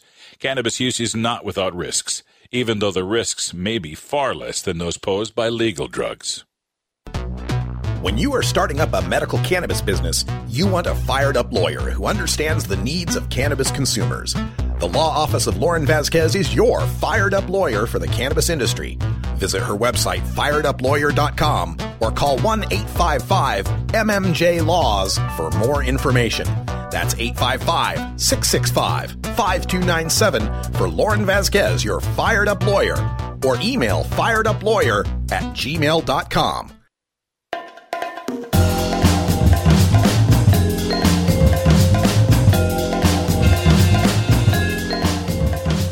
Remember, friends, there's more to life than marijuana. I just can't remember what it is. Why'd I come in here? You're tuned into the Russ Belville Show, the voice of the marijuana nation, only on Cannabis Radio dot com. Welcome back, everybody. twenty-three after the hour. Don't forget, coming up at the top of the hour, live on Cannabis Radio dot com, you can get your Sativa Soul Save with Stoner Jesus. Hallelujah, Stoner Jesus coming up at the top of the hour. Remember, the Stoner Jesus show is not safe for work, but uh, neither are you. So, at least maybe your pee isn't safe for work, right? Can you imagine getting in a time machine, going back and explaining to the founding fathers uh, how pee tests work for work? Well, I let me let me let me preface that. Can you white people listening imagine going back and talking right to my black listeners? Like, fuck no, I'm not going back to the founding fathers. No way. Okay, I I I feel you. I hear you. Native American listeners, no, fuck you. I ain't going back. Uh, all right, gotcha. Uh, understood. Uh, privilege checked. Um, but anyway, can you imagine tell, you know, trying to explain to the founding fathers that we, our employers routinely ask us for a cup of our urine before they'll hire us? It just, wow. Well, maybe Ben Franklin could make something with it. Ben was kind of a freak, but uh, the rest of them, I don't know if they could understand that. I wanted to give some shout outs to the people in the chat room because a lot of people uh, uh, don't know we've got a chat room. But if you're listening on the Cannabis Radio page or on the Spreaker page, there's a, a little cartoon-looking balloon, and you click that thing, and it'll take you to the chat room. Where hanging out in the chat room, we've got uh, Kelly Hollis, who says uh, there's eighteen thousand six hundred sixty-two liquor licenses in the state of Oregon. So, yeah, it would be hard to have a cannabis cup. Yeah, that's right. eighteen thousand six hundred sixty-two liquor licenses in a state of about, what, what are we, four million in Oregon? Wow. Uh, Tammy Wood says, uh, I love you and your rants. They are brilliant and inspire me. Well, thank you, Tammy Wood. Somebody out there loves me. I am loved. That means a whole lot, but more than you'll actually know. I can't tell you. It's been a rough few months. Uh, thank you, Tammy. Appreciate that. Um, and then Kelly brings up this other point, too, about don't forget the schools that are next to the brew pubs where kids walking home from school see people outside drinking. I've got the perfect anecdote about that. So before we got, had the, you know, the, the Measure ninety-one and the recreational pot shops, of course, we had in twenty thirteen, legislature passed this law that allowed for dispensaries. And there had been dispensaries before that, but they're all kind of wink, wink, nudge, nudge dispensaries, right? Like not exactly legal, but nobody was busting them. But in twenty thirteen, they were made legal. And so it became this issue about these, where these places are going to locate. And as usual, they brought up that you can't be within a thousand feet of a school or a playground or a church or a library or all that kind of crap. And I don't, I'm just throwing them out. I don't know if that's exactly our law, but you know, that kind of crap. Because, you know, if there was a building where people were going in to purchase cannabis and it was within eight hundred feet of a school, what? What happens? I, this is the thing I put, it's like these, all these solutions in search for a problem. What would be the issue? What is the issue? Now, I understand, like when I went to high school in Nampa, Idaho, class of eighty-five, go Bulldogs. Our high school right across the street was a Maverick store. Maverick is our like seven eleven or uh, in Missouri, they have stores called Come and Go. Um, Plaid Pantry, whatever you call them, you know, Quickie Mart, right? So right across the street from Nampa High School was the Quickie Mart where you could get cigarettes and alcohol and cough syrup for that matter, right across the street. And indeed, you'd see these, you know, teenagers hanging out and smoking cigarettes and stuff, right? But you don't see that with dispensaries, right? Anyway, I, I digress because in this situation, there was a story that came up in our newspaper, the Oregonian, about this woman who was complaining about the the, the siting of this, where, where this dispensary was going to be located. And it was in like the Albina neighborhood, I think. It's on Albina, uh, one of our roads, North End. So uh, this woman was complaining because she was talking about how she lives in this, this residence in a residential area, just a block off of this road, which is kind of now one of those tony little neighborhood kind of like shops and stuff. Right. And so daily she takes her kids, one in a stroller, another kid walking alongside, up the block to Albina, makes the right to walk down to the children's bookstore that's down the street. They go there often. She was upset because this dispensary will be located within vision of where she's walking the kids. Now, they wouldn't be walking by the dispensary. To take the right to go to the children's bookstore, the dispensary would have been off to her left. It would have been right there, but they wouldn't have had to walk in front of it. It was like a, a, a an address over on the left, kind of to the corner, if you can visualize it, right? But walking up to that road, she would have looked across the corner and there'd have been a dispensary there. And then they'd have taken the right and walked down to where the children's bookstore is. And she was complaining about this in the, in the Oregonian, in our newspaper. Well, you know me, I looked shit up. So I found out where the dispensary is going to be located and where this children's bookstore was. And, and based on that, I could figure out where she, up which street she must live. And so I got onto the Google Street Maps and I start walking down that street, you know, virtually online and taking the walk that those kids would have to walk. And sure enough, as they go up that street and then take the right on the same side of the street as the children's bookstore, but before the children's bookstore, so they would have to walk right in front of it, is the Albina Brew Pub.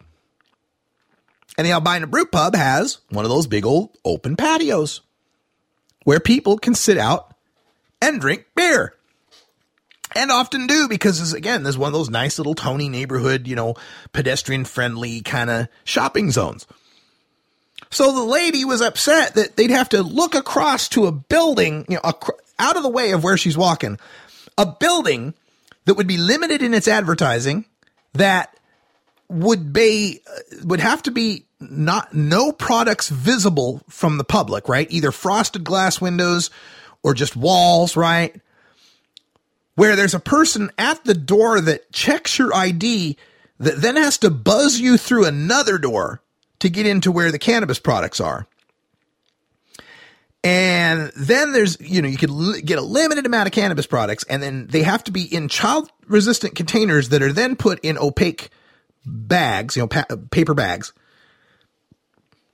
So she's upset that while walking the kids, they might see some adults go into a building and come out with paper bags. Like, that's all the kids would see, right?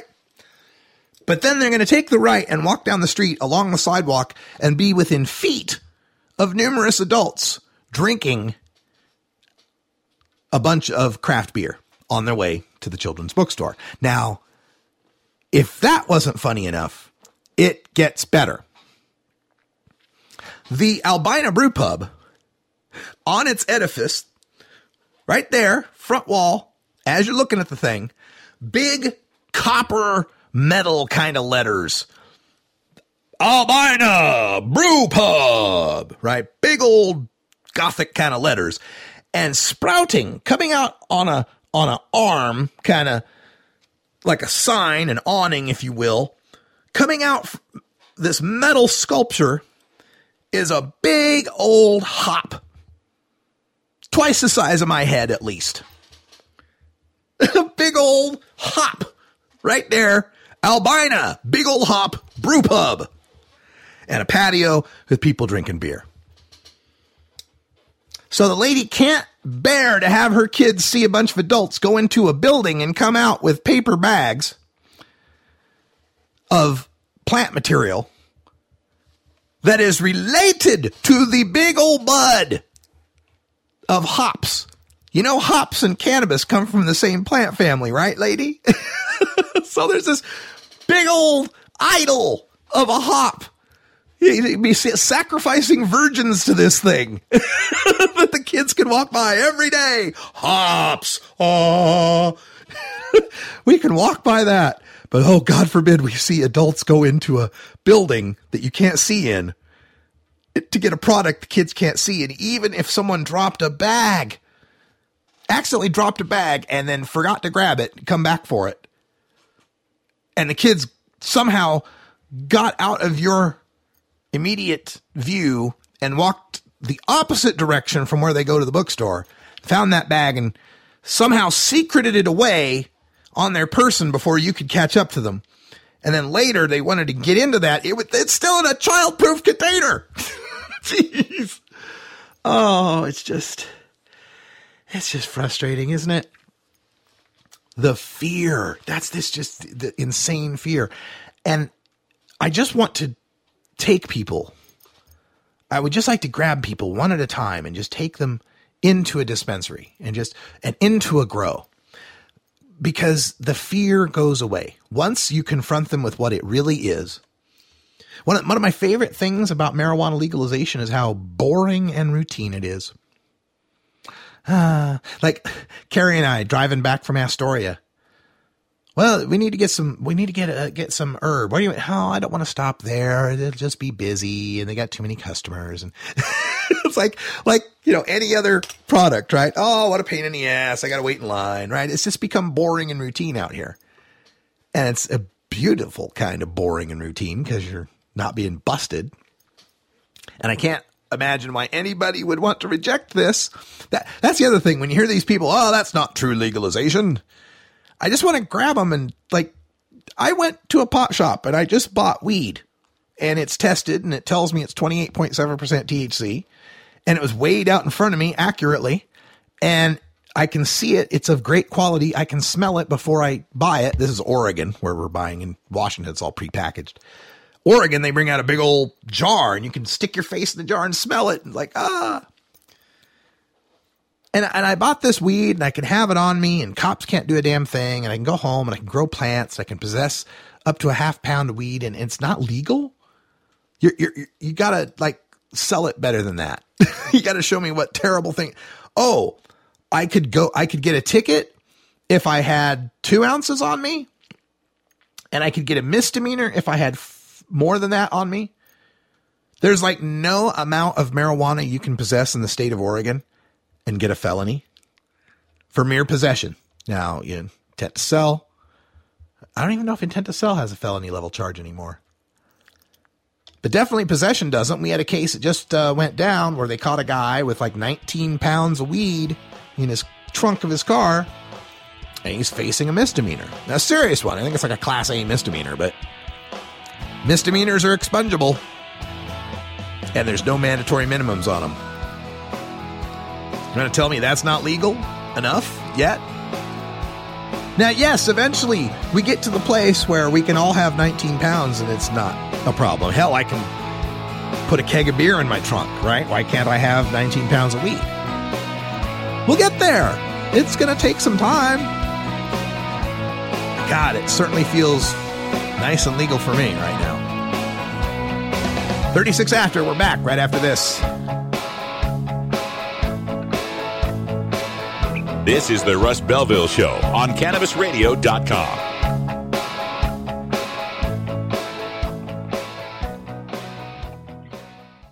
The next generation of vaporizers has arrived. Vuber vaporizers are blazing the way with unparalleled technology for oil, concentrate, or dry flower pens. Providing unsurpassed customer service and expert craftsmanship, Vuber vaporizers use cutting-edge technology, providing a power-packed, smoother vapor with a lifetime guarantee. Experience vaporizing the way it was meant to be. The Vuber way.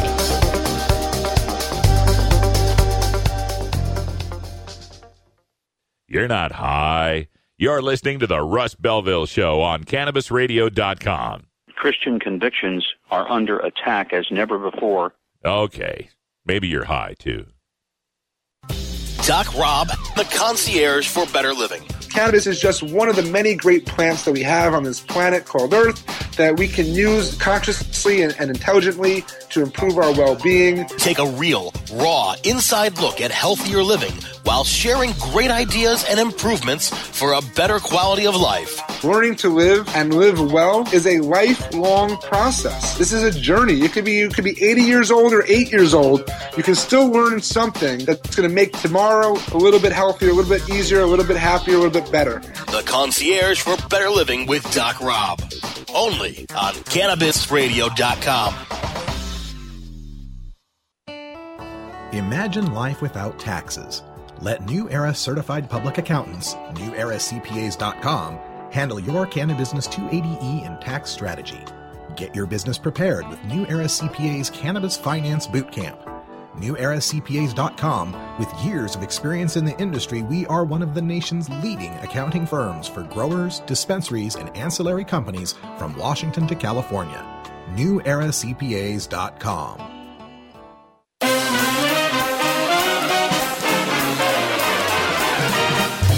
Warning. Hits taken on this show are larger than they appear. Do not try this at home. These people are professionals. Or at least they pay me to say that. This is the Russ Belville Show on Cannabis Radio dot com. Welcome back, everybody. thirty-nine after the hour here in beautiful legal Potland, Oregon. I'll be here for this week. Uh, next week, probably Phoenix, I think. We'll see. Also, do y'all remember Jenny Ray McGee? We met Jenny Ray a while back, over a year, I think. She was a guest on the show, a young woman from Kansas who, medical marijuana patient, battling, I can't even remember which condition, but battling a serious condition. And uh, she was a little spitfire. She was a gung-ho, young African-American activist. And the last we heard from her, she had gone back to Kansas to visit her mother, and she'd gotten busted. and she'd had a lot of cannabis medicine on her and was facing all these terrible charges. Well, the good news is she's free. She's roaming the earth once again. And we're getting to get all the details of what happened. I think there was some probation involved, and she, you know, it was her first offense and medical, you know, uh, mitigating circumstances, yada, yada, yada. But we'll get the whole story from her soon. Uh, we'll have her on the show again so she can tell us, give us a big update on what's going on, because she also uh, is interested in this uh, little legalization tour that I'm trying to put together. God knows I need an assistant. So we'll see what happens. I don't know. We might, uh, you might be hearing a lot more from Jenny Ray McGee on the show. That's all I'm, that's all I'm saying. Anyway, welcome back. And, uh, we're looking forward to the primary tomorrow. Michigan primary is happening. That's a big, big vote coming up. I don't know if you saw the Democratic debate that took place. It was, it was a little disconcerting because nobody would, you know, discuss the length of their penis. I'm joking, of course, right? Please, can you believe that that Republican debate? Oh my God! So, like, what a what a contrast between, you know, Donald Trump and all his, you know, little Marco and Lion Ted and believe me, it's huge, uh, all that stuff, right? And then on the other side, you know, and and the rest of them, right? You know, hate, hate, hate, hate, hate, hate, hate. Oh, immigrants. Oh, yeah. Like, uh, what was it? Uh, Bill Maher pointed out they spent the whole first hour talking about how they're gonna, you know, go up against immigrants. And then the second half hour bragging about their immigrant uh, background, their immigrant parents or grandparents. Right. But uh, the Democratic debate was, was an interesting one with Hillary Clinton and Bernie Sanders facing off in Flint, Michigan, which has just been, you know, rocked by this scandal of their poisoned water, you know, their lead poisoned water, because their Republican governor wanted to save a couple bucks. It's a long story. Check out Michael Moore if you want to know it all. But uh, anyway, they're having this debate in Flint, Michigan, and it got pretty contentious over issues like NAFTA, right? Trade agreements, and how the, uh, you know, industrial base, like people in Michigan, you know, all these factories and people lost their jobs and all this kind of stuff, all this economic downturn, all this terrible, you know, Detroit and Flint, these, you know, sit, you know, block after block after block of abandoned homes and shuttered factories and blight. So there was all this discussion about that, and nobody brought up marijuana. One of the few things that's actually burgeoning, that's actually creating jobs and helping people in places like Detroit in Michigan, are there medical marijuana dispensaries. Marijuana is a growth industry there. And it's just surpri- it just surprised me too, because Michigan's got credible efforts at legalization for twenty sixteen. And there's four or five other states that are fighting for legalization. And we get report after report after report about the tax money being raised and the jobs being created because of legalization. And not just in the cannabis industry, but in ancillary industries. Like, how many people do you hear me talking to at these uh, expo events that are, their companies make vacuum ovens, their companies make thermometers, their companies make all sorts of things that now that they can apply them to the cannabis industry, their company has taken off. Marijuana is an economic engine of the twenty-first century. So when you're in Michigan, you're in Detroit, you're in Flint, and you're talking about the economic devastation and all the lost auto industry jobs and these shuttered factories, and there's this eight hundred pound hemp elephant in the room just sitting there like, could someone bring up weed, please? You want to help the people of Flint. You want to help the people of Michigan get some good paying jobs. You want to rebuild an economy. Hello. On that hemp side alone, I mean, think about retrofitting a G M parts factory to be a hemp processing factory. You're in Michigan, nice central location, well-established trucking and transit and train, everything you need to get your product back and forth. You can pull from all of the upper plains and all this area that's going to be such great prime hemp farming Hell, Michigan will have plenty of great hemp farming too. And you could put people back to work. You could retrofit those factories for the hemp processing. We are just a couple years away from this hemp battery technology taking off. It, if you, if you're an investor out there, you got some money to throw around, send it my way. But after you've sent some to me, think about investing in, you're throwing it away on me. I'm a, I'm a journalist. I'm a news guy.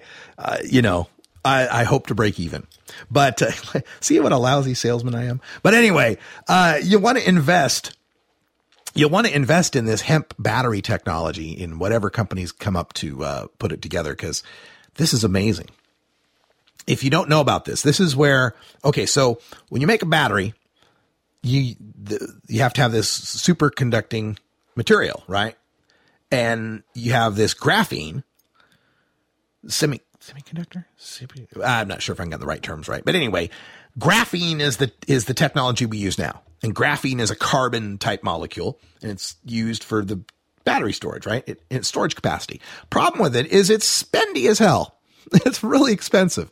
I mean, relatively speaking, especially when you're talking about making big ass like Tesla batteries to power a home, or the big batteries you have in a Prius or a Leaf, you know, those, those, uh, hybrid cars, right? Big batteries that have to store a lot of juice for a long time, right? So there's kind of this economic hurdle to clear when it comes to battery technology. It's gotten cheaper, but it's still spendy. Not so spendy that you, you're going to jack the price of a Prius up to where consumers can't purchase one, but still spendy enough that I can't purchase a Prius, right? And the bigger picture on this is when we're looking at alternative energy sources like uh, renewable, like solar, like wind, like tidal, uh, geothermal, all sorts of different alternative natural energy sources, especially solar, that we should be tapping into. Um, the problem with it is we have this grid, this electric, this electrical grid that relies on there being a constant source of power. It's this alternating current power, and we need this kind of a constant flow of power. And again, I'm simplifying the hell out of this because honestly, I'm not Neil deGrasse Tyson, so, but I'll do the best I can. But you need this constant flow of power in a power grid. And the problem with solar is sometimes it's dark, sometimes it's cloudy. Problem with wind is sometimes the wind don't blow, right? So you, you can't have a constant source of supply that you need to power the kind of grid that we have. So what you would do then is when it's sunny or windy, you'd push this power into some batteries. And then when it's cloudy or not windy, you've got that reserve power in the battery to keep this constant flow that you need. Problem with that is now we're not talking about batteries that are powering a Prius. Now we're talking about batteries that are powering a city. Now that cost problem with the graphene becomes a little more problematic. This is where the hemp comes in. They have, the scientists now are finding out that hemp fibers, processed the right way, can have almost identical properties to these graphene fibers when it comes to battery technology, but they cost one one-thousandth the cost. Ah, now it's working, isn't it, right? One one-thousandth the cost. Now we're not talking about Prius battery cost.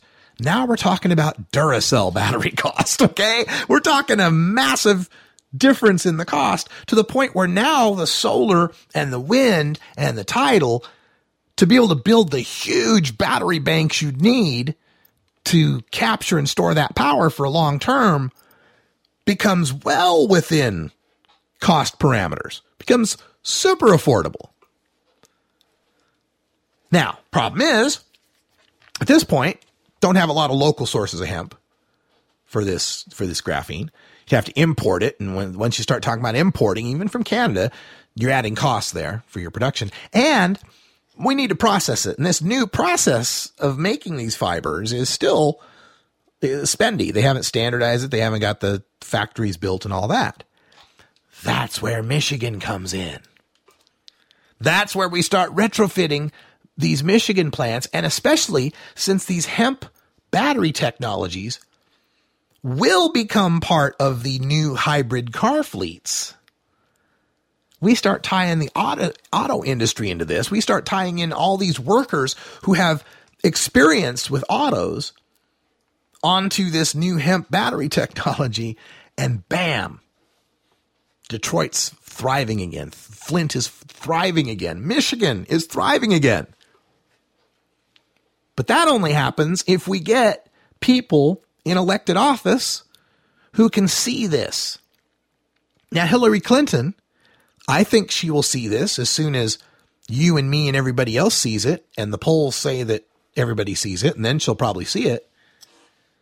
Bernie Sanders is on this shit right now, folks. Bernie is calling for the descheduling of marijuana. If marijuana is descheduled, hemp is completely legal.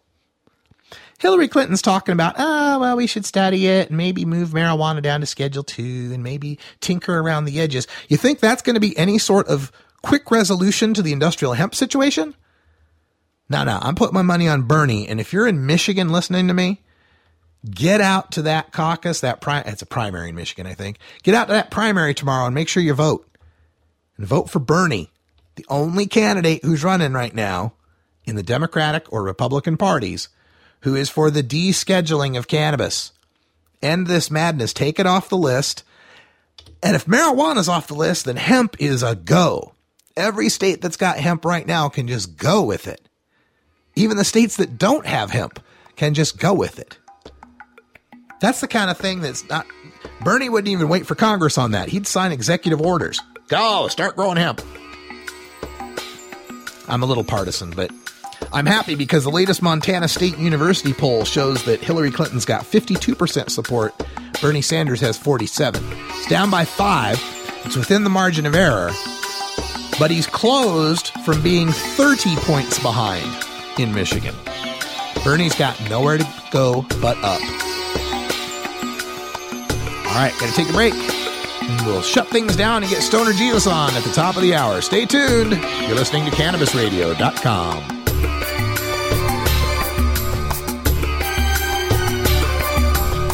This is the Russ Belville Show on Cannabis Radio dot com.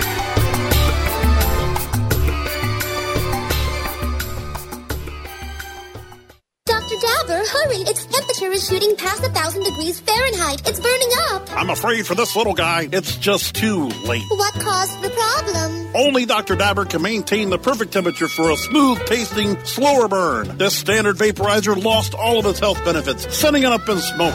So you're telling me that most vapor pens burn so hot they produce smoke, not vapor? Correct. Keep away from those standard vaporizer pens and turn to Doctor Dabber. Doctor's orders. Less heat, more flavor. You're not high. You're listening to the Russ Belville Show on Cannabis Radio dot com. The Supreme Court is wrong on the Second Amendment. Okay. Maybe you're high, too. This is Cannabis Facts from Robert Platshorn's The Silver Tour dot org. Supported by our donors and Hemp Incorporated, poised to lead America's hemp revolution at Hemp Inc dot com. In nineteen thirty-seven, the second most prescribed medicine, marijuana, was banned. It wasn't about marijuana. The paper, oil, and chemical industries lobbied to end hemp farming. No longer labor-intensive, an acre of hemp produced more quality paper than four acres of trees. Plastics and fibers could be produced from a plant. Hemp can even produce ten times the energy of today's ethanol. As marijuana prohibition ends, many states now allow farmers to again grow hemp. This was Cannabis Facts from The Silver Tour dot org, an educational nonprofit supported by our donors and Hemp Incorporated, a public company poised to process America's hemp crop at Hemp Inc dot com.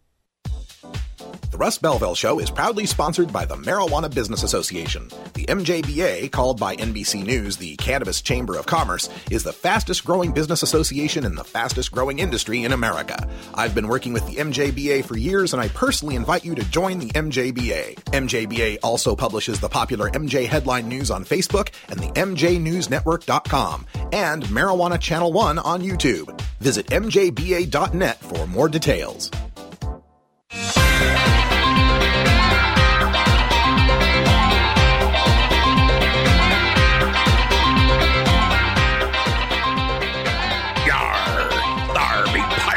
here. Arr, arr, arr.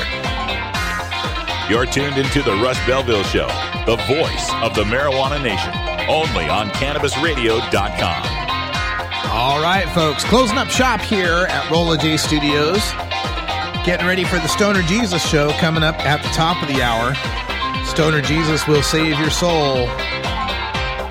I don't know what from, but uh, that's between you and Stoner Jesus. I meant to ask, is there a Stoner Holy Spirit?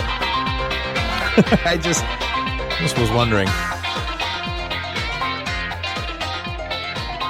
We're pretty excited about uh, heading down to Phoenix, probably next week. Uh, folks, my life is just so completely open-ended right now. Getting divorced. I have no home. I have no property. Well, I have a ten by ten storage unit. I don't own a car, and I am just basically going to live from gig to gig to gig. And since I'm not tied down by anything, I don't have a whole lot of need to have firm plans. So I know I'm going to Phoenix. I just don't know exactly when, maybe next week. So anyway, heading down to Phoenix eventually and uh, putting in some work with my friends at Cannabis Radio dot com. We're going to build this network up. And uh, also, for you longtime listeners to the show, you'll remember our good friend Wiz Calico, right?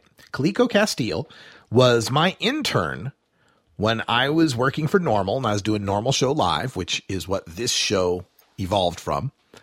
And uh, Calico did an internship with me. He actually got college credit for coming in and doing Normal Show Live with me. And he, and he ended up going to Normal events and so forth. And it was his introduction to the cannabis community, basically. Got him involved into activism. Well, uh, after Normal, he, you know, he did his year. He went off and did his thing and, you know, bunch of stuff. Uh, and not that we ever split ways, right? We just uh, went and had lives. Well, now it's come full circle. It's it's Hakuna Matata. It's circle of life, man, because now Calico is working with us at Cannabis Radio dot com to uh, handle ad sales and promotions. And he went to the uh, cannabis business uh, event that was in uh, the Bay Area this last weekend. And we might get him back on the air doing the Irie Island Hour. You never know. Anyway, if you're interested in sponsoring the Russ Belville Show as I go all across the country and expose your brand to lots and lots of people, shine papers dot com, I'm looking your way. Well, let me know, and I'll forward that request to Calico, and we'll get you set up. For everyone here at Cannabis Radio dot com, I'm Radical Russ. Thanks for joining us. Stoner Jesus is next, and until next time, take care of each other, tokers. This is the Russ Belville Show. The Russ Belville Show is blogging and podcasting daily at Radical Russ dot com. You plant it, you grow it, you dry it, you roll it, you smoke it. You take a seed, you plant it, you grow it, you dry it, you roll it, you smoke it. You take a seed, you plant it, you